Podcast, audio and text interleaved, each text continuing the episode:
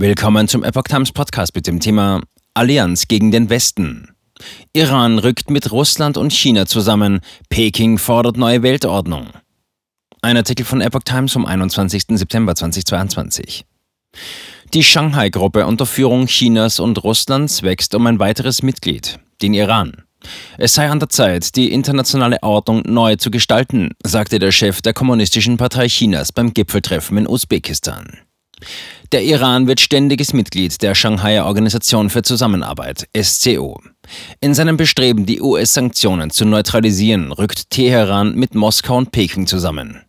Außenminister Hossein Amir Abdollahian hat vor dem SCO-Gipfel in Samarkand, Usbekistan, am 15. September eine entsprechende Verpflichtungserklärung unterzeichnet. Durch die Kooperation mit Russland will der Iran nach den Worten seines Präsidenten Ebrahim Raisi einen Großteil der US-Sanktionen gegen sein Land neutralisieren. Die Kooperationen können in politischen, kommerziellen, wirtschaftlichen Bereichen sowie in der Luft- und Raumfahrt ausgebaut werden, sagte Raisi, der in Samarkand mit Putin zusammen zusammentraf. Der Iran sei darüber hinaus bereit, eine wirksame Rolle bei der Sicherstellung der Energieversorgung einzunehmen. Die Spannungen mit dem Westen und der Streit über das Atomprogramm haben die iranischen Machthaber dazu veranlasst, engere wirtschaftliche und strategische Beziehungen zu Russland und China zu knüpfen. NATO vermutet iranische Hilfe für Russland. Nach Einschätzung der NATO hat Russland im Ukraine-Krieg militärische Hilfe aus dem Iran bekommen, und zwar in Form von Drohnen und Geheimdienstinformationen.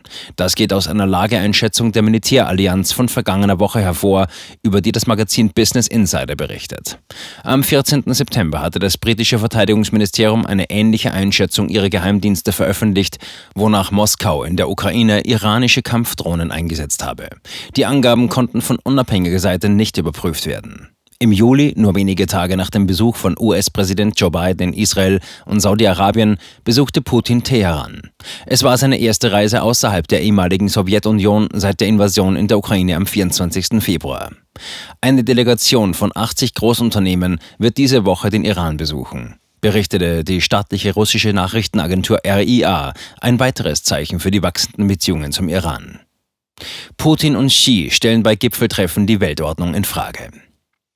Mit dem Iran als neues ständiges Mitglied würde sich der Einfluss der Shanghai-Gruppe unter Führung Chinas und Russlands ein weiteres Stück Richtung Westen verschieben. Auch das NATO-Mitglied Türkei strebt eine feste Mitgliedschaft in dem Staatenbündnis an. Der 2001 als politisches und wirtschaftliches Gegengewicht zu westlichen Institutionen gegründeten SCO gehören neben China und Russland die vier zentralasiatischen Länder Kasachstan, Kirgistan, Usbekistan und Tadschikistan sowie Indien, Pakistan und nur noch der Iran an.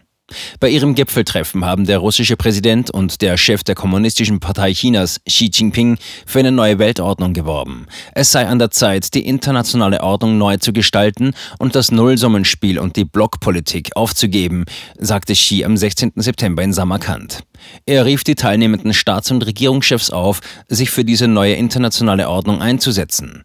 Putin rühmte seinerseits den wachsenden Einfluss nicht westlicher Länder. Die wachsende Rolle neuer Machtzentren, die miteinander kooperieren, wird immer deutlicher, betonte Putin. Andere Staaten reagierten alarmiert auf den Schulterschluss. Russland und China fügten dem internationalen Frieden, der Stabilität, der Demokratie und der Freiheit Schaden zu, warnte das taiwanische Außenministerium. Doch werden auch Risse in der Einheit der SCO am Rande des Gipfels deutlich. Jetzt sei nicht die Zeit für einen Krieg, soll der indische Premierminister Narendra Modi an Putin gerichtet gesagt haben. Indien, das enge Beziehungen zu Russland pflegt, hat zwar ein Ende der Kampfhandlungen gefordert, bislang scheute die Regierung jedoch davor zurück, den russischen Einmarsch in die Ukraine zu verurteilen. Auch die Grenzgefechte zwischen den Mitgliedstaaten Kirgistan und Tadschikistan trüben die Einheit der SCO.